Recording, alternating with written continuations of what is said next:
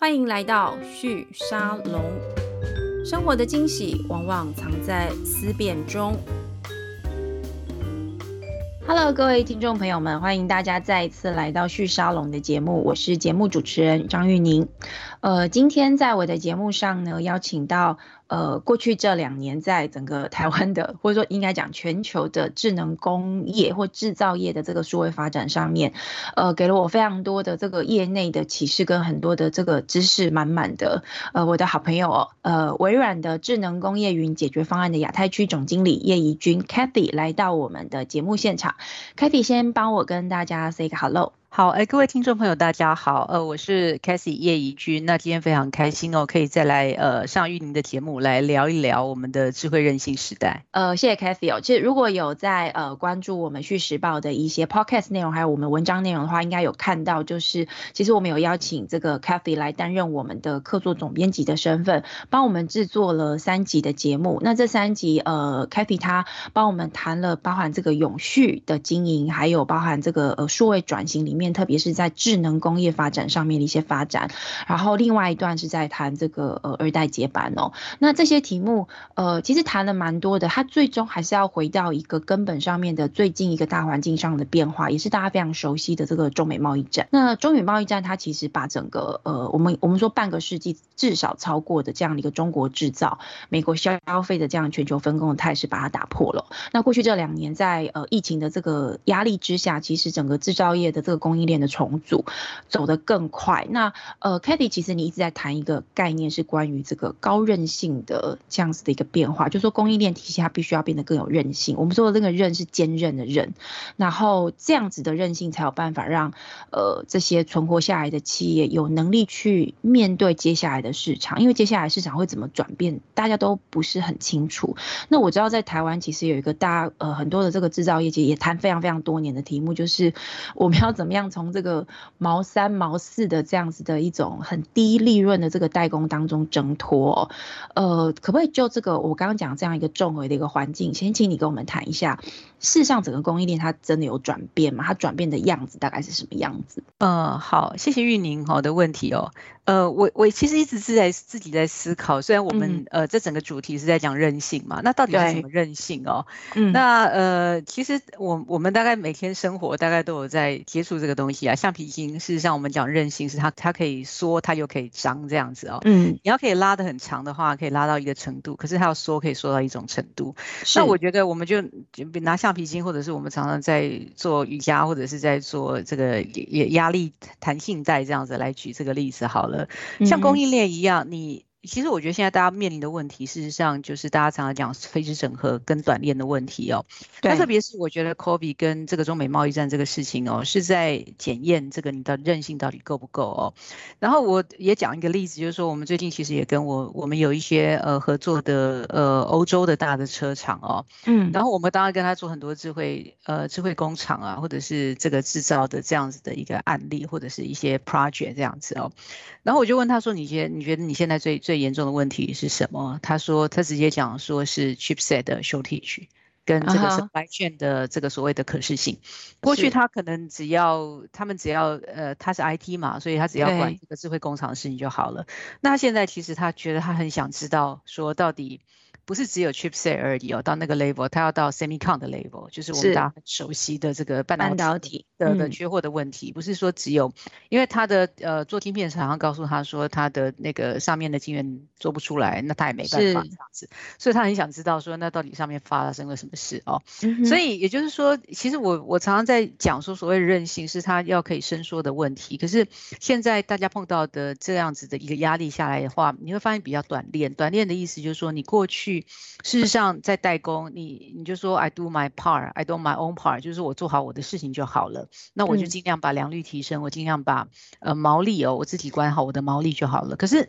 你现在其实不是你 do your own part 就好了，因为你客户可能需要你 do 呃更多的 part。就好像我们之前跟呃微影的呃这个朋友在聊，就是说是过去他们只要做，其实可能只是呃某一个 level 的这样子的一个 server 的的的的供应就好了。他现在需要到 rack 这样子。子哦。嗯、所以我觉得就是说，在于现在的压力上来讲的话，事实上是因为整个产业都在改变中了。对。然后呃，碰到呃 COVID 的问题，碰到中美贸易战的问题，你不得不要去改变，让你自己其实要多做一些事情，多做一往上游或者是往下游。更接触客户，更知道他们要什么东西。然后我常常讲超前部署。哦，超前部署是真的超前部署，就是你可能要先看到这个趋势在那个地方，然后很多东西提早做准备哦。那这个是我现在看到，就是说所谓韧性，你要能屈能伸啦，好，能屈能伸。那现在目前来讲的话，就是我觉得台湾在这一波来讲的话，事实上其实是展现的这个韧性。但是你刚刚的问题是说，哎，我们是不是真的有韧性？对，我会觉得我们通常媒体报道都会直接看到一些成功案例啦。那当然也有看到非常多的，嗯，他来。不及，或者是他没有提早做准备，那他就退场了。嗯、这个我们有看到蛮多的这样子的一个案例。我印象中，我前几次跟你在聊的时候，我都很常问你一个问题，我都会问你说，现在是不是有这种这个数位转型的这个压力，跟这种时间上面有一种来不及的那样一个紧迫性？那呃，在我们上次聊的时候，我记得你有跟我说到，其实还是有一个核心是在于，你的确要稍微快一点点，因为这是一个全球趋势，但核心还是回到你的这个公司公司的本业，你到底要解决的问题是什么？嗯、但是我还蛮好奇，就是因为我觉得中美贸易战跟这个呃疫情，它是一个非常非常大的 shock，它它可能是世纪上面，就我们从人类历史来看，是这个本世纪上面呃蛮压力蛮大的一件事情，它改变了很多事，所以回头去面对你刚刚讲到，有些有些公司它可能来不及，或者说它在这个过程里面，因为它没有办法呃迎向这样的冲击，它可能就倒了，或者是它就整个业务萎缩，那。如果我们去面对那些他可能还没有就是真的倒掉的，可是他的确在这个数位转型上面，他也真的过去没有走的那么前面的这些公司，他还有机会吗？我觉得其实当然是有机会哦。我们常常跟客户讲说，哦，你现在不做这个数位转型，你就来不及了这样子。是。然后客户就会，其实他当然会心中会想说，啊，真的吗？真的会来不及吗？因为我们也看到说，客户他觉得说，对啦，我的我的客户告诉我，他的客户告诉他。说，哎，我现在那个生产基地，我要多多角化经营哦，你不能只是集中在某一个国家、某一个地区哦，你不能这样子哦。然后可能他其实是暗示，或者是明示，或者是讲说，哎，那现在比如说我现在要做这个减碳哦，我现在要做碳中和，嗯、可是呢，你你的生产基地都在某一个国家，这个国家的碳系数很高，然后它的绿电的取得非常的不好，不好取得哦。所以其实可能客户告诉你的是一些比较细微的，或他的一些方向性，但是你的问题是。在于说你怎么样去解读这一个这个方向，因为我看到就是说有一些你说来不及，或者是我看到一些比较呃他没有跟着转哦，所以他的业务就萎缩哦。往往我发现他们其实呃在某一个关呃在某一个关键时间来讲的话，他很。自满于，或者他也觉得就好像温水煮青蛙一样。我现在的目前的核心业务我还是做得很好嘛，我的毛利还是很高嘛，我业业绩还是，而且我我上看我看到接下来两年跟三年，所以其实其他的一些细微的一些一些变动，或者是客户给他的来讲的话，对是有压力，可是他可以决定他用多快的方式去面对这个压力跟做一些改变。嗯、那往往其实这些改变来讲的话，有时候都不是那么容易，因为那代表他的组织可能需要调。调整，那代表它的生产的基地可能需要做一个大幅的挪移，所以我我发现说，其实当然得起，但是我觉得是在心态上，你怎么样去把这样子你看到的呃整个大环境的改变跟客户来的要求，你去在你的体质上做一些调整。如果在体质上没有做调整，在组织上没有在调整，没有在。这个所谓的 investment 就是你的资本投资上面做一些调整的话，我我往往发现就是说，它其实当今天其实老实说，我觉得 COVID 或者是中美贸易战都只是都只是一个 trigger point，它只是一个 tipping point 这样子。是，可是它在之前这个大势已经已经开始了，但是有一些人就准备的比较早，有些人其实他就是很自满于我现在还是。还是蛮好的，我还是蛮赚钱的。对，没有关系，这个等谁接班以后再说，或没有关系，这个等客户真的要求再说。再来，我发现对，那往往其实就是，哎，等一下再说，或者是等压力来再说，这往往就是你错失掉那个呃，你可以做转型的一个契机。也就是说，他可能不是来不及的问题，而是是你到底有没有抓住你要呃搭上船的时机嘛？那如果从这个角度来看的话，呃，我记得你你前面有访到这个微影、嗯、James 他们在谈，就是说他们作为一个这样子一个短链的垂直整合的这样子的一个供应商哦，因为他们直接面对这些云端。资料中心的这些客户，甚至依据客户的需求，像微软事实上也是他们的客户嘛，在针对客户对于这样子的一个资料中心的这个建制的需求，去重新克制化他们这个整机柜的输出。而且我在听那场节目，你在跟他们聊的时候，包含这个输出过程，包含你的物流什么各方面，其实都要一起思考。那我我觉得以这个案例来说，是不是有一个变成一个 sample 回应到你刚刚讲的，有一些公司它可能在。在想这件事情的时候，会觉得说我现在很赚钱，我暂时先不去管它。嗯、可是如果以微影那个状况来看，因为它事实上是从伟创这样的一个基础在往外生出来的，对，因为他们出来的很早，所以他们现在反而变成是说这样子，整个资料中心跟这个云端伺服器的需求越来越高的时候，他们成为这里面的一个。巨人，小巨人的感觉，他当站在这些云端企业的这个肩膀上，成为其中的一个小巨人。他其实是早，那那个早其实也隐含了一件事情，他们对于整个这个供应链的这个弹性的这个调整速度是很快的。像我我在听那一集，我最我印象最深刻的其实是他们的调整其实是早于你刚刚说的这个中美贸易战。跟这个疫情，在那之前他们就已经在做这个调整了。如果以维影这样的一个经验来当一个这个案例，可不可以请 Cathy 再跟我们多说明一下，所谓这个这个短链的垂直整合弹性，或者是说当客户的上游越来越多的不明确的讯息的时候，一个公司当他开始要去想要去面对这样的一个外部变化很快的一个状况，以微影为例，他们可以怎么样去思考？他们什么事情可以去学微影，或者说从微影的那样子的一个一个经验来思考回来，他们可以做什么？OK，我我其实我想要去 echo 你最后一句话，学微影哦。嗯、我觉得台湾的产业很喜欢说，我做老二就好了。就是我我我看人家提供的其中呃那个成功案例，然后我再 copy 人家成功案例，然后再去当 reference case，这个是我们接触台湾产业很很常很常听到有没有 reference case？有没有成功案例？然后呢，我我想要学人家这样子哦。好，嗯、我觉得其实可以学，不是说不见得是学唯影的这个云端供应链，云端供应链已经在那个地方了。老实说，你现在要进去，老实说，呃，可能那个一些 barrier 蛮大的这样子。嗯。可是我觉得要学习的是，当他还没有唯影还没有 reference case 的时候，对，他为什么敢这样子做？嗯，对，我我我再讲一次，就是说，我觉得我们。其实我觉得学习是学习那个精神，而不见得是学习那个 model。为什么我这样讲？就是我觉得现在大家在讲说这个垂直整合哦，讲起来很容易，或者是短链讲起来很容易，要接触客户很容易。可是它事实上，我看到很多大家在尝试新的生意模式的时候，呃，它是需要我们常常讲 fail fast，就是你要有一个精神，是他你你其实可以忍受这个失败是，但是要很快的失败这样子。对哦，所以我不是说，哎，维影那时候有可能会失败哦，因为我不晓得，因为我毕竟他不能帮他们代言这样子哦。嗯，但是我相信他们那个时候其实尝试这样子一个新的 business model 是需要非常大的勇气。跟很多的有时候也是一场赌注，因为它其实代表是说，它从原来是非常的呃稳定的这样的一个代工产业出来去做这个新的生意，但是它尝试这个模式，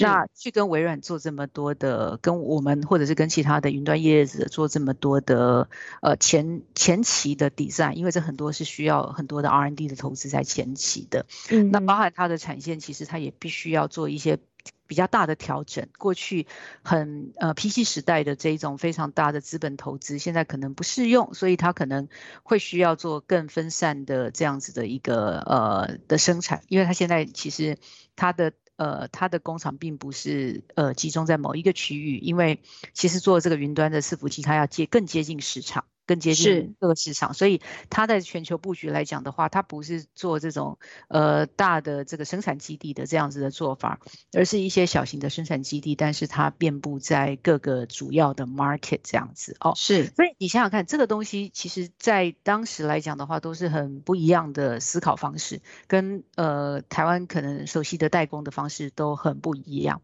那这个对他们来讲都是还蛮大的赌注哦。所以你回到你刚刚的问题是说，哎。学习，我觉得是可以学习那个精神。可是现在，比如说我们现在有看到新的产业，呃，我举例随便举例子来讲好了。现在现在大家都讲电动车啊，或电池啊什么的。对。那它的 model，哎，它不见得可能是跟跟云端伺服器的 model 是一样哦。那你边你要去 try，而且呃，其实在这边来讲的话。你变得要有有那个勇气去思考，说，哎，这什么样是对的 model？你可能是第一个，你可能是第一个在 try 这个 model 的，可是那也没关系，因为大家其实现在看一些，比如说美股的一些 股股票的表现或者什么的，很多其实他是他是 first runner 哦，那只是说他有坚持下去哦，对，或者是他可能是 second runner，但是他。他有坚持下去，所以这这些来讲的话，其实我我觉得就 echo 你刚才讲的是说他学习，我觉得是学习那个精神。然后，但是在讲说这个呃这个短链或者是韧性这个来讲的话，其实有有一件事可能是很核心的，就是比我觉得未来今天在讲这个制造业来讲的话，它一定是往弹性跟这个少一量多样。可是。重点来了，你的多样，你到底要做到多多样？那你的对呃整个产线，你有办法弹性的去调整它？那当然，现在大家在看说，呃，比如说我现在在谈所谓的 software defined manufacture，用软体来定义制造。其实那个软体的意思，并不是真的只是数位化的东西，而是你在管理思维上面来讲的话，是不是有办法去呃让你。呃，非常弹性的去改变，你真的实际在资本投资上，因为其实说穿了，在制造业全部都是要谈的是资本投资的，怎么样更有弹性？好，所以这个是大概是我想就讲要 echo 你刚刚的问题，是说学习，我觉得学习其实是要学那种呃。就是那种勇气吧，我觉得是，对，这个这个是我的想法啦。嘿，对。不过你刚刚有谈到，就是说，其实，在制造业，我们在讲这种新的做法，它一定都会牵涉到呃资本的投资投资。那在资本投资之下呢，它其实最重要的是它它去预测未来会怎么样的这个能力，其实还是需要存在。又或者是说，我们倒过来讲，它对于未来会发生变化这个事情，它是准备好的。不管怎么变，他会先准备好，让他自己的生产线或者他整个这个供应的这个关系，上下游或者其他的这供应链客户相呃合作这样子的一个关系，变得彼此的这个速度很快，而且可以快速的去讨论下一步应该要怎么怎么做。那以这这样来看的话，我们来诠释所谓的短链化这件事情，它不是说整个这个供应链变得非常非常短，应该是说这里面的这个合作的角色变得比较少。而且彼此会少，是因为他必须要要在很短的时间之内彼此互相呃应对跟讨论跟解决问题。如果从这个角度再谈回来，你会给这些呃需要做数位转型这些制造业者什么样子的一个建议？我我们常常在讲说，台湾其实很强的是代工，对，代代工的 value 非常的大。好，嗯、那个在过去代工的 value 的大是在于说，其实代工有点像是说，OK，我今天如果做如果做 PC 代工、手机代工的话，我帮我的客户哈搞定上游的。供应链。是对，所以所以上有供应链，基本上客户不用去担心说他 chipset 什么 shortage 的问题什么的，反正代工厂搞定了哈。嗯哼。那但是但是可是到后来，你会发现到进到 even 到 PC 的时代，竞争的很激烈的时代，比如说微软自己有做 Surface，哎，我们对于关键零组件的掌握是不是也要够好？因为为什么？因为我们比如说我们在设计呃 Surface 前面几代的时候，事实上总是要有一些比较我们所谓的 killer application，或者是我们要有一些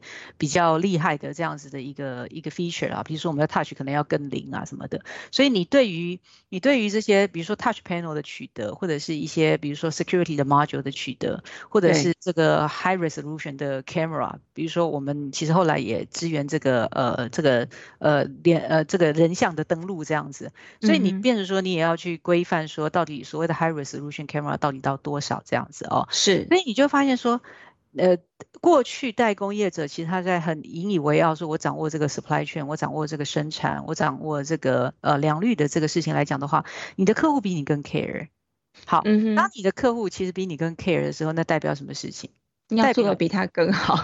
你要做的比他更好，这是一个。第二个是你也有可能被换掉哦。对，没错。因为这个很多其实都是关键的事情嘛，对不对？好，是对。那所以，所以这个东西，这个危机感，我觉得也，我的观察就是说，我觉得代工业者事实上，他其实往两两两，对你讲的没有错，他要做得更好，对不对？嗯、所以你有没有办法？其实，在于供应链跟 key component 的掌握来讲的话，你可以告诉你的客户说，对，呃，这家是不错，但是。它的有什么样有没有 quality 的一些问题，或者是它的呃产能的供应，其实它不见得是有办法做到这样，所以你必须要去做 second source，你必须要找其他的 option。那我有我知道什么样的其他的 option，哦，这个是做得更好的。嗯、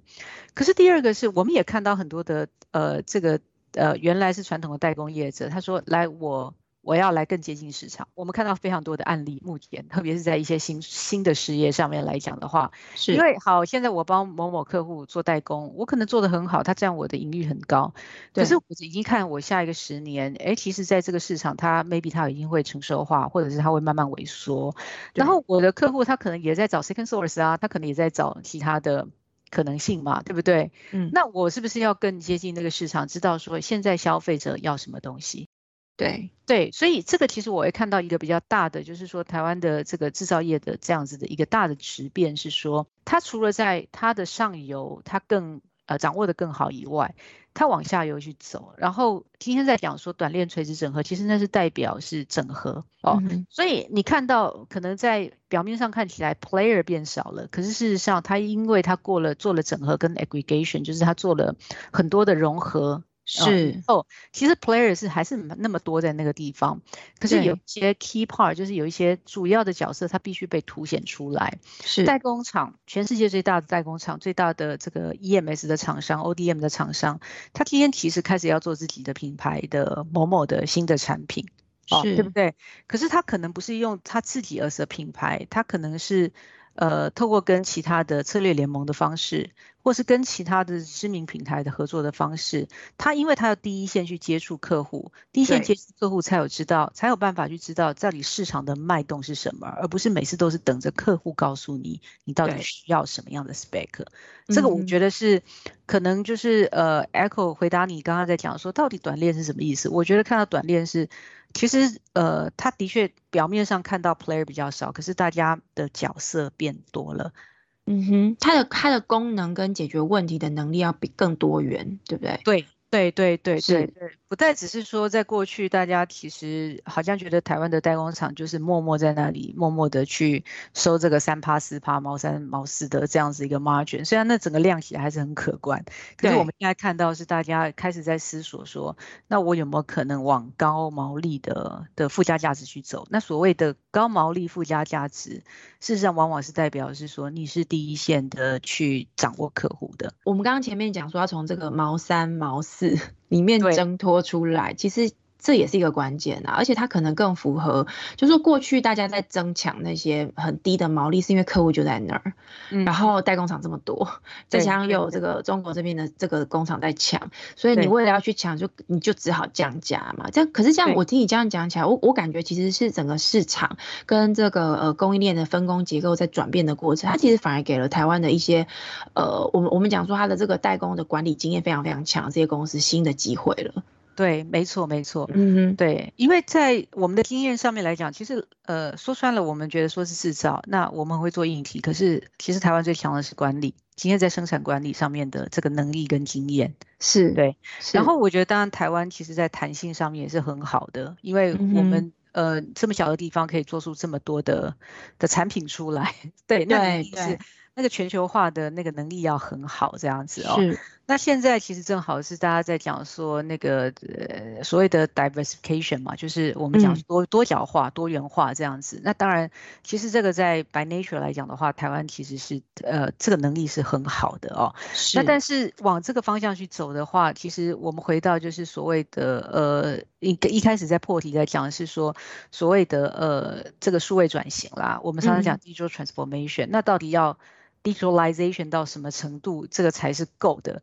这个其实我觉得是台湾现在在这个供应链来讲的话，是一个我觉得还蛮蛮需要去投资的一个课题哦。蛮需要去改变在，在、嗯、有时候我觉得在做法跟想法上来讲的话，还需要更积极、更更快速一点这样子。你觉得他那个在思考上面最重要的核心观念，可能可能需要转变为什么？我我觉得是这样子，我觉得是系统化的想法。嗯哼，好，比如说我举一个呃，红海呃，刘董，他觉得说，哎、欸，他现在应该刘阳伟刘董他的他们在做电动车嘛，对，电动车嘛，然后他讲的说有两个体是很重要，有三电跟两体嘛，对不对？哈，对，两个体很重要，一个是半导体，一个是软体，这样子。对，哦，那半导体，我想我们台湾本来就很强嘛，哈，这个基本上是没什么问题。嗯、那大家其实就会很担心说，哎、欸，那台湾的软体的能力是不是不足这样子哦？因为嗯。嗯台湾没有出一个像微软或是 Amazon 或是 Google 这样的公司嘛？哦，对不对？所以大家觉得说，哎，大家软体能力是不好。可是我我常常听到说软体能力不好，我觉得哎不会啊，我们不是好多的软体工程师，然后大家其实这些外商也都在台湾设这个所谓的呃研发中心，所以可见台湾的软体能力应该是很不错的啊。那如果我今天其实一个一个去看，因为我们很常跟呃台湾的这些大的这个半导体或者是呃电子组装厂或者是这个 ODM 在讨论哦，我发现哎，其实我们这些呃这些 partner 跟这些客户，他们内部的软体能力也很多哦，人软体人才也蛮好的哦。对对对，所以所以到底台湾说软体能力不不够是不够在什么地方？后来我觉得思考下来，我觉得台湾其实比较欠缺的是系统化的能力。嗯，系统化、这个、系统化是是什么意思？系统化的能力是这样子，呃，台湾有没有人会写软体？有，其实你硬体需不需要软体？需不需要韧体去动？对，需要。台湾会不会有人写 APP？哎，其实台湾写 APP 的能力很强哦。如果你你看安卓或者是安卓或者是这个 Apple 的这个的话，其实台湾很多的所谓的软体的厂商，大家会写写这些 Game 的软体或者是各式各样的软体，所以软体能力是是是蛮好的这样子哦。好，嗯、但是我讲系统化的能力，所谓的系统是什么？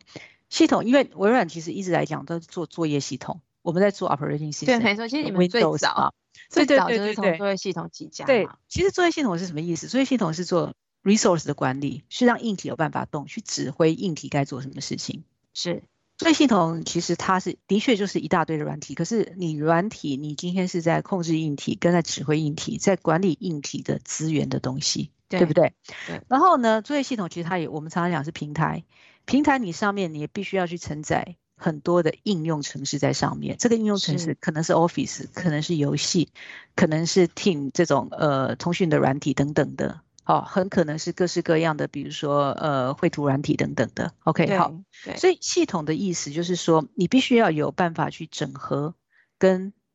管理的这个能力。所以我我觉得说，哎，你因为你刚刚的问题是说，我们欠缺的什么什么样的思考方式或者是能力？其实我常常觉得是说，我有时候我们其实欠缺的并不是软体的能力，而是在系统的开发，应该是说系统的整合的能力。好，那我再更 specific 谈一下，就是说，当我其实常常接触到我们很多的厂商，好了，大家说对我我找 RD。他每次讲 R&D，其实就是在讲说，我今天其实做韧体的 R&D，或者做软体的 R&D 这样子哦。所以这些所谓的软体的 R&D 呢，开发者他们其实软体开发跟写程式的能力是强的，他们也会用一些工具。但是我觉得我每次我问到三个问题的时候，好，只要有三个问题的时候呢，就会往往去卡住。嗯，第一个问题是说，那好，我们现在做的这个系统，我们需要十个 R&D 来开发这个系统。可是我们当我们做到第二个系统、第三个系统、第二个 project、第三个 project 的时候，我是不是也要投入同样的十个人来做这个事情？然后大家就会卡住，大家就说：“哦，我们没有那么多人呢。”所以我们现在 我们先做一个 pilot，好，OK。然后呢，那个到第二个 project、第三个 project，我们就可能跟我们的董事会在争取说，我们是不是要增资？我们是要找更多的 RD 来做这个事情。嗯哼，哦，是对，所以所以你会碰到一个问题，就是说大家其实是从一个 project 的角度去想，在思考这个事情，对，对并没有从一个产品的角度。所以我刚刚在讲说，所谓的系统的意思，就是说你今天要把这个软体变成是一个产品化。对，好，可是当我们其实现在还是从一个比较硬体的思维去出发的时候，软体往往都会变成只是一个专案的形式，它没有办法变成它可以复制。那这个其实像微软这种公司，其实我们每次都在想，就是说我做一套东西出来的话，我今天不可能，我现在做 Windows 呃十，然后到十一，哎，我不可能说我再去 duplicate 另外一个，从头再来。原来大家在想说，我怎么样再去 enhance，再去干嘛的嘛，对不对？因为我们这个东西是要给其实很多人所所使用的，所以你的想法一定是你的系统一定是要可以复制的，一定要可以扩展让更多的。嗯、所以其实这样子思维对台湾很重要，是因为我们没有那么多的人是。对，所以你要怎么样去？当你投资在一个软体的时候，你有怎么怎么样把它变成是一个产品化，它才可以它快速的被复制出去，它才会变成是一个产业，它不会是一个手工业。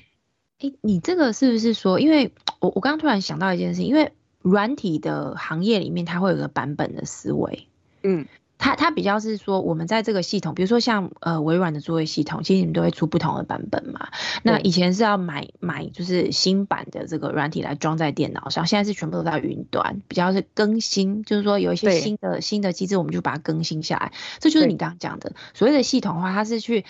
它是可以被拆解的，可是它还是呃 under 在一个我们说一个基础的这个架构之上。然后我们慢慢的去优化它。我在想这个概念跟我们原本的这个所谓的这种制造代工概念会很不一样的地方，是因为代工过去最早期代工，我们是客户把这个他的设计图给我们，也许出我们还有还可以自己去做到一些设计上面就产品设计的这个这个工作，但不管怎么样，它是在一个规格需求之下，我去把它做出来。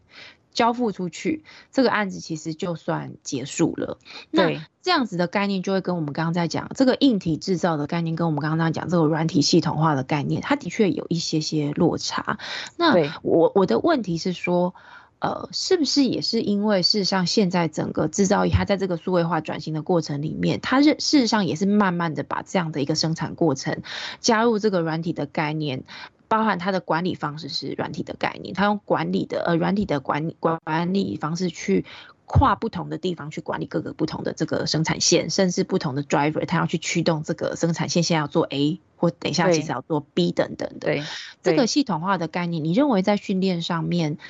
呃，我不确定我理解对不对哦。事实上，你刚刚有提到就是说，呃，很多的这些业者，他事实上应该要去呃 adopt 这些新的做法。不是不是来不来得及的问题，是因为那就是一个方向，你要往往这个方向去做，是不是？也一旦当他做这个事情之后，他的团队才有可能真的慢慢的也转型成你刚刚在讲这个系统化观念的管理。对我，我我举一个比较实际的例子好了。是。我们今天其实很多的呃，其实传统的这个我们讲说硬体代工商，大家现在说啊，那我要往客户端去挪移，所以现在他们其实做很多，他们也有呃，可能内部也长出一些所谓的 SI 或者是就是系统整合的的事业群。哦，也有做很多这样的事情，或者是软体事业群哦，会做这个事情哦。但但是其实你今天要往今天呃，其实比较偏客户端、应用端去走的话，你不可避免一定会做很多的 project，很多的 pilot project，你去 try 去 try 这个市场，对不对哦？那呃呃，那在在思维上，你做了一个 project，做两个 project，做三个 project 以后，其实我就发现我们很多的这个呃。的这些本来是在做代工商这边来讲的话，他们的思维就是说，那我今天呃，我内部有一个呃事业群，或者是有一个分公司或者一个子公司去做 SI，他就很容易说，那我今天是不是加人？我今天就把 project team，我今天就加人，呃，从十个加到一百个这样子哦。嗯，那我都会建议他们说，哎，其实你应该要有一个产品思维或软体思维，你们可能还是有 project team。可是呢，你今天要有那种中央厨房的那种观念，就是软体的部门。你今天想要要成立软体的部门，是对不对？因为你想想看，就呃，我们大家其实都会去吃饭嘛。鼎泰丰，鼎泰丰，你觉得每一家分店都自己在那里做包子吗？你是看到有人在那里包吗？嗯、或者是在那边捏吗？对不对？可是你觉得那些肉什么那些东西真的都是在，比如说在新义店还是在哪个店在做的吗？没有嘛，他们也也有一个中央厨房嘛，对不对？对，好，对对。那那其实我觉得在做专案跟做 project 也是这个样子。其实你的你的软体部门跟你的产品部门就是你的中央厨房。可是你到最后，你到各个地方去，呃，你可能呃每一个店它的。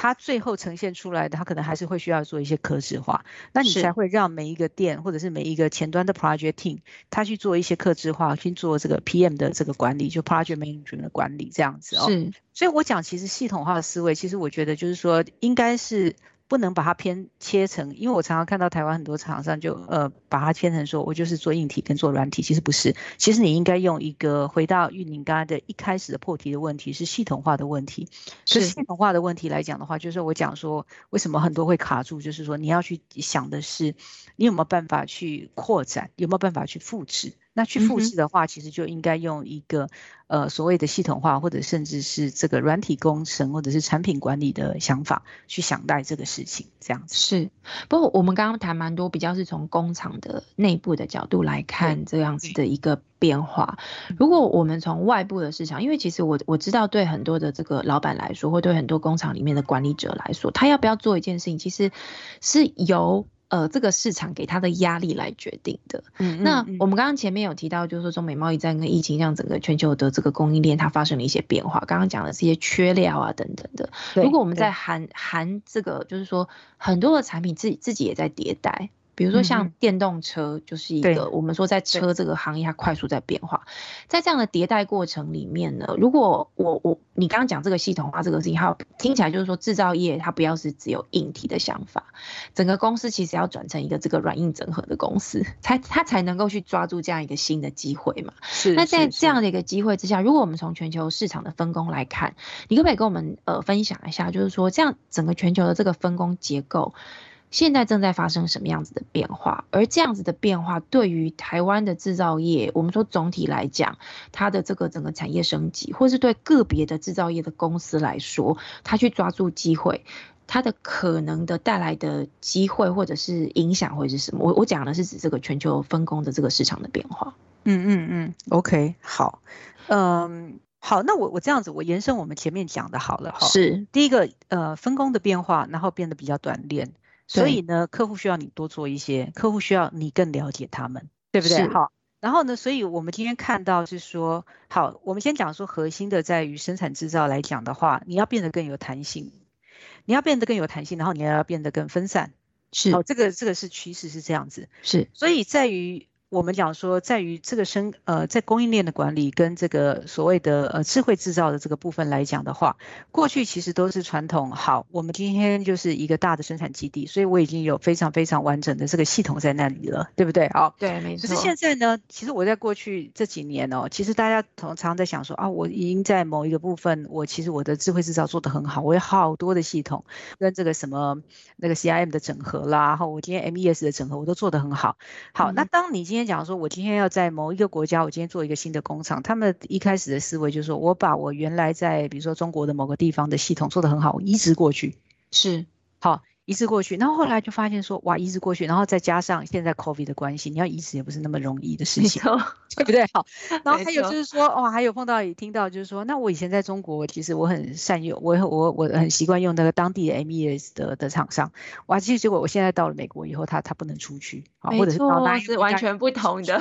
完全不一样这样子。也就是说，其实过去我觉得那种复制的思维，我刚刚其实有一些东西，我觉得也会让人家误会，就是说，那我就把一块一一套东西做好就。完全复制过去，其实现在你不能用 copy paste 的这种想法，嗯，因为你要 copy 的东西那太大了，对，你 paste 不过去，因为那个地方太小了。是，是哦，对不对？所以，所以其实现在我觉得回答玉你刚刚的问题是说，我觉得现在骗碰到这个全球供应链，你变要弹性，可是弹性现在其实反而是你要往模组化跟小型化去走，嗯，你就 pick and choose，就是说你现在那边那边什么的好，它的产线没有那么大，因为它的量没有那么大，对，可是它多样性很高啊。嗯哼，他今天其实可能这这一季要做这个产品，那下一季又做另外一个产品，对不对？对，没有错。今天其实你要把一些东西移植过去，他对他来讲可能是太大了，对那一个工厂来讲可能是太大了，对不对？所以你就变成说你要 by function，为什么讲 software define？其实它是你要 by function define。嗯哼。方轩，他需他需要的，你再把它抓出来 放过去。对对对，或者是你今天有看说，哎，我今天有哪些方选，本来它其实就是比较适合，它就比较是弹性化的，它就比较弹性化的。嗯、所以呢，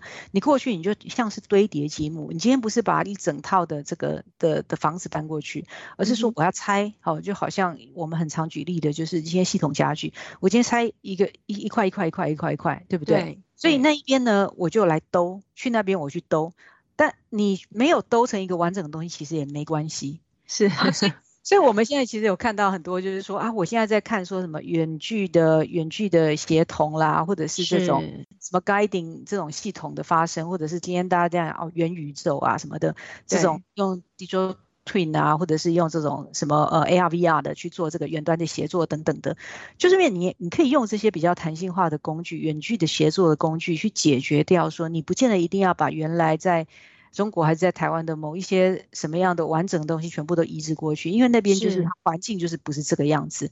他那边的人工就是跟你在中国在台湾就是不一样，好，所以你就变成说你要变成是把它模组化跟小型化，不要再想过去，其实我就是一个庞大的系统，我整个移植过去就可以 run，你对。大系统 run 移植到那边可以 run，你那边的厂商。没有 ready，你那边的 IT 没有那么多人，你那边的工人没有那么便宜。哦，所以这些东西都是需要去应应的，嗯、所以你干脆把现在你来审视你现在有的资产是什么，然后做一些比较小型化跟模组化的，然后做一个比较机动性的这样的一个移植。好，这个是。其实我觉得就是以呃制造业来讲啦，好，我们今天拉到制造业来看的话，这个是。我们现在其实，在跟开始在跟一些客户、跟一些制造业的客户在谈的时候，这个是我觉得是一个基本的观念，哦，可以先去做一些调整的。对，你刚刚讲那个模组化这个概念，其实也是从软体系统的概念其实发展出来的嘛，版本啊，或者说一块一块的模组，我们在做这个软体的时候，也会把它模组化，原因就是因为你其实是可以这个版本先更新。对，另外一块下一个下一次更新的时候再来做。那它切模组的这个概念，其实也是因为软体它的这个弹性的呃基本的价值，从软体在初步发展的时候，它就是慢慢这样长出来的。所以我觉得你刚刚解释的这一整段，其实也是在 echo 最前面的。呃，刚更前面我在请你解释系统化这个事情。是是是，我觉得我今天听你这样讲，我突然觉得我想通一个一个一个事情啊，就是这两年其实蛮多人在谈所谓的硬体的文艺复兴。哦，就是文艺复兴，对这个词很热，然后我对，因为他媒体很爱用这个词啦，因为它就是比较炫嘛，对对对对对对。老实说，我一直没有很懂它的意思是什么，因为你说如果说为硬体的文艺复兴是指说，因为这个半导体大家对它的需求越来越多，因为所有东西全部都要电动化。像我我知道现在，比如说红海最近在谈电动车嘛，大家都非常兴奋，因为就觉得好像台湾的这个制造业又走向一个新的这个趋势。但如果大家仔细去想这个事情，其实是因为红海它在过去的在整个这个供应链的这个生产整合上面，它其实也在想它的下一步是什么。那回到这个文艺复兴来看的话，如果我们今天讲说啊，因为这个晶片它需要越来越小啊，这是一种文艺复兴，所以我们看到戏股有很多的这个针对半导体的新创的投资越来越多，这是一种。文艺复兴。那回到像红海这样的公司，大家曾经有一段时间觉得说，它就是一个代工非常非常强的公司。那还有一个很好很好的客户叫苹果，这样子，所以它的这个代工业的可以成长得很好。可是我们看它，事实上它也跟着像苹果这样的公司、这样的客户，往电动车的方向去要进式的发展的时候，它事实上就会研发出一些过去不曾拥有的 know how。而且这是跟着客户走的，所以我我在想，这个应急文艺复兴，事实上你刚刚在讲的时候，我就觉得好像也是因为其实。如果今天台湾的客这个制造业者，他跟着这个客户的需求，慢慢的去思考这个系统化的功能，慢慢的去去改变它这整个供应链的管理模式，它就真的是文艺复兴了。而且我们过去一直在讲的这个所谓的产业升级，好像就做到了，嗯、是不是？对呀、啊，我这样理解是对的哈？对呀、啊，对呀、啊。没有文艺复兴真的是一件一个蛮蛮好的讲法啦，因为我在想说，哎，那到底以前那个文艺复兴时代，到底是我们有看到什么样的？就是到底它的意义到底是什么？我觉得事实上，呃，硬体的文艺复兴，我如果说我的我我自己给我我给他一个解读，就是说哈，他其实常常在讲的是工艺。对，对不对？硬体其实常常在讲的带动是工艺嘛。对。可是你说台湾是不是真的很厉害？就是说，你看嘛，那个从几纳米到现在什么两纳米这样子哦。对。东西要么就是就是可以做到那么的小。对。哦，这个其实也是一个呃，我觉得高度的呃啊、呃、高度的嗯，这个要到一个极致，其实你才有办法做到这样子。所以它累积很厉害。对，它 累积起来是一个呃 engineering 非常 extreme 的 engineering 的能力。好，我们讲说工程的能力才有办法做到这样子。是，可是你知道，其实它除了工艺来讲，其实有另外一个东西，就是所谓的美学。嗯哼，对不对？为什么我们今天觉得对文艺复兴觉得哇，那真是一个时代？是说，因为你比如说你今天去去去罗浮宫，还是去什么地方，什么大的博物馆哦，对，去看这个事情，其实你会赞叹于那个美学，就是说它真的很好看。嗯、可是你说不出来哪个好看。可是其实我们当然很多人在研究什么米开朗基罗什么的，哇，他的金比利或者什么东西，他就发现说哇，它的背后它事实上是一个，它是一个 formula，它是一个公式，或者是它是一个什么样的规格，它可能有个规格发生。的这样子，对，对不对？好、嗯，所以我我想就是说，Echo 刚刚玉宁讲说文艺复兴它的事情，其实它是一个 combination of 那个那个呃，我们讲说工程的极致跟美学。是，可是这个美学这个事情来讲的话，放在我们商业领域，无论你是在做半导体，或你在做手机，你在做 EV 车，你在做车子来讲的话，美学的意思它其实是代表客户的需求，客户的 user experience 的这个事情。哦哦，我觉得这个比喻很好哎，真的，对对对，就好像你在看艺术来讲的话，你自己的美学那是你自己的感受嘛，对不对？没错没错，对对。可是硬体其实你拿回来，其实说穿了就还是谁在用，就是就是 user 在用，customer 在用，consumer 在用嘛，对不对？好。对。但所以，所以我想用一个，就是说，为什么我刚刚一直在讲说，呃，我们最近其实好多词哦，在在跑，比如说你刚才讲 EV 车，其实我们跟 MIH 在合作，跟跟跟红海在合作，其实在谈的就是 software defined vehicle，嗯哼，对不对？你你怎么样去，你怎么样用所谓的 software defined vehicle？我觉得还不如把它说成是 customer defined vehicle。其实这个还是嗯由客户去来决定。可是你今天把它呃。翻译成今天到了工程的领域来讲的话，它应该怎么被展现？它是有非常复杂的一个 engineering 的 excellence 需要被呃被 achieve，是对不对？它还是要变成是一个公式，嗯哼，你才会动嘛，是吧？对，没错，没错。所以你你刚刚在讲这个，我觉得听起来就是大家其实共同在发明未来。我我说的发明未来就是说。我我们现在对于电动车它未来会长成什么样子是充满着期待，但同时也是疑惑的。电动车并不是现在才出现，已经有非常多电动车了。那它要回应的可能是一些能源的问题，但我我认为它其实更更高程度其实是在回应你刚刚讲的这个，就是客户的使用经验。嗯。对制造业者来说，他的客户可能是他的这些下订单苹果，就是拥有这些这个车子设计的品牌商。但我觉得对消费者来说，其实他的新的生活形态，如果我我们这样去想的话，其实你刚刚讲这个工艺或者说这个美学，在制造业这个领域是，当你引入了这些软体的可能性，当一台车都变成电脑的时候，就是我我们第一次看到 Tesla 那一台车的时候，就想说奇怪，它的仪表板怎么是一个荧幕，就是一台电脑在那里嘛？对，啊、对，对，对，对。那我们其实现在也都很好奇，就是说那红海他做出来这个电动车，除了他一直号称以来的这个他做出来的东西可以比较便宜之外，它是不是便宜之外，也是给我们很好的工艺的产品？而且这个工艺产品是符合我们呃生活在这个软体跟这个网络的世代的这个状态之下的一个需求。所以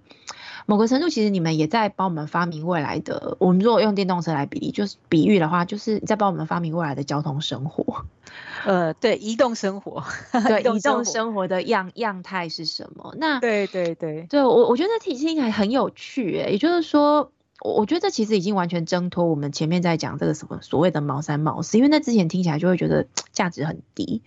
而且你就是帮人家执行而已。可是这样听起来，其实以电动车，比如说红海现在这个例子，其实台湾的制造业它已经走到一个程度，除了像我们一直在讲的台积电，它的晶片制造很厉害之外，它真的做到一个极致的极致再极致，还在极致当中。对。但是其他的这些制造业，像红海这样子，当当然它也是一个指标型的公司哦。它事实上也走出一个不同的路了，对吗？是，而且其实速度非常的快，这个也是我非常钦佩的。对，这个执行力，我觉得这还是其实呃，可能是台湾的厂商非常厉害的地方。对，因为其实节目的时间已经到了，最后我我想要请我我我想要跟我们的观众朋友聊一个，是之前我在跟 Cathy 聊天的时候，我们聊到的一个事情，就是。嗯，我我觉得这几年台湾其实面临很多的这个社会心理上面的挑战，各方面都有。那我觉得在产业或者说这个经济能力的升级上面，我们也都一直在寻找自己新的位置跟定位哦。那我们其实都听过一个说法是说，好像外商都离开台湾了，因为我们听到很多的，比如说金融业离开台湾这样子的事情。但其实仔细回头想一想，这也是 Cathy 的的的的 hint，就我觉得咦有道理。其实很多。国际上面的软体公司跟不同的制造业者，其实也都一样来到台湾了。你你这边的观察是什么？关于这个外商在台湾的布局的变化？因为你自己本身就是在外商工作。对我，我大概其实从学校毕业没有多久，我大概就一直在外商体系啦。那大大部分都在咨询业。那的确是说，那个在大概在两千年之前来讲的话，就是那时候外商在台湾的呃的投资啊，或者是今天开分公司，其实是大量的招募人员。这个那那个时候是有那个趋势在的哦。是。那可是，在就是两千年到呃现在二零二零，你是二十年来讲的话，其实你就会发现说，当然到对岸啦，因为如果我们都在所谓的大中华区的话，到对岸的这个投资好像是蛮多的哦。对，没有错。那对，那但是其实我因为我自己其实待在台湾的时间事实上是比较多的啦。那我的看法是，我觉得是台湾的角色的改变啊。而不是说今天说今天外商其实不要投资台湾这个事情，没有事情没有那么简单。你不能说只有看到我们看到一些就是外外商或者是国际的呃金融机构，感觉是说好像呃开始 de-investing 就是比较没有投资亚洲的市场。我我真的觉得那其实应该是整个亚整个亚太来看，不是说只有台湾。对，不是单纯台湾，是亚呃全球分工的变化，金融业有一个它的变化。对，没错，没错，没错。那我我还是比较熟，就是 high tech 跟制造业啦。我倒觉得说，台湾在这二十年来的其实地位跟角色的定位来讲的话，其实有一个蛮大的转变，就是说过去好像就是在分工上面的一个角色这样子哦。嗯、那感觉就是说，哎，那就是做代工。可是现在我们刚刚跟玉宁讨论了那么多，谈了那么多以后，你就会发现说。哎，其实台湾的这个研发的能量跟创新的能量是非常强的哦。嗯。那所以呢，事实上也从也尝试着说，从过去就是说，在整个代工的供应链的其中的一个角色来讲的话，往。呃，往上面跟往下面哦，呃，往上面当然是其实比如说半导体哦，那往这个 downstream 就是我们讲的是说到 user 哦，直接接触客户来讲的话，有一些更积极的作为，那也扮演了更大的角色。那也是这样子，因为我自己一直待在外商，我觉得其实呃，我可能比较没有办法 comment 其他的公司，但是以 Microsoft 在。呃，这几年来哈，我觉得在呃在台湾一直在投资，可能是一直 data center 或者是呃我自己比较呃接触到的 IoT 啦 AI 的这些来讲的话，其实我觉得扮演的角色是是差别蛮大的这样子哦。对，所以这个其实我觉得也是一个还蛮具呃鼓舞性质的啦。是。那而且其实我们讲 R&D，其实不是只是呃，其实软体代工也不会比较高级啦，比硬体代工也不会比较高级这样子。是，那反而是我们其实现在也也可以说，哎，站在亚洲这边，那我们呃，其实台。亚洲是相对来讲的话，在整个制造业高高科技非常蓬勃发展的，而且 adoption 比较快的。那我们反而是可以回馈回去，就是说，哎，我们觉得现在其实在呃产品研发上来讲的话，应该往哪一个方向去发展，然后哪一些是更客户所需要的哦。我们反而是站在一个所谓的，我觉得我们不是边陲，我们是前端，我们是前缘。嗯哼，我很喜欢一句话，就是说我们不是大陆的边陲，我们是海洋的前缘。哦，这样大家应该就听懂了。嗯，对对对，所以我觉得我们反而是站在一个海洋的前缘的角色来看这整个的产业的变化。是，是好，谢谢谢谢 Kathy 今天在我们节目的最后给我们一个这么好的 ending。我们其实刚刚谈那么多，一开始在谈的是这个制造业的角度去看这个事情，从老板从这个企业者的角度来看，后面来看市场的变化，但最后最后其实我们。从头到尾，整个节目一个小时，其实都在谈的是那台湾的未来是会长成什么样子。那制造业如果是台湾在整个产业分工上面最重要的一环的话，我们也看到它其实正在快速的成长，而且也跟着这些在全球上面很重要的这些品牌客户们一起成长，而且是共同在定义我们未来的生活的。所以你刚刚提到最后的，我们不是在大陆的边陲。我我们是在海洋的前端，我我觉得这句话蛮值得大家去体会跟思考。那呃，今天很谢谢 Cathy 花这么多的时间来跟我们分享。后面其实还有蛮多集节目，我们会再邀请其他的来宾来跟我们谈这个呃跟硬体或台湾产业升级有关的题目。那到时候我也会呃希望能够在呃请 Cathy 一起来到节目里面跟我们其他来宾一起对谈。我希望呃今年的这个最后一季可以跟大家更呃花更多的心思来思考台湾制造业的未来，去思考我们各台。台湾的这个这个产业分工上面，在全球分工角色位置上面的一个未来。今天谢谢 Kathy，好，谢谢玉宁，谢谢大家，谢谢大家，拜拜，拜拜。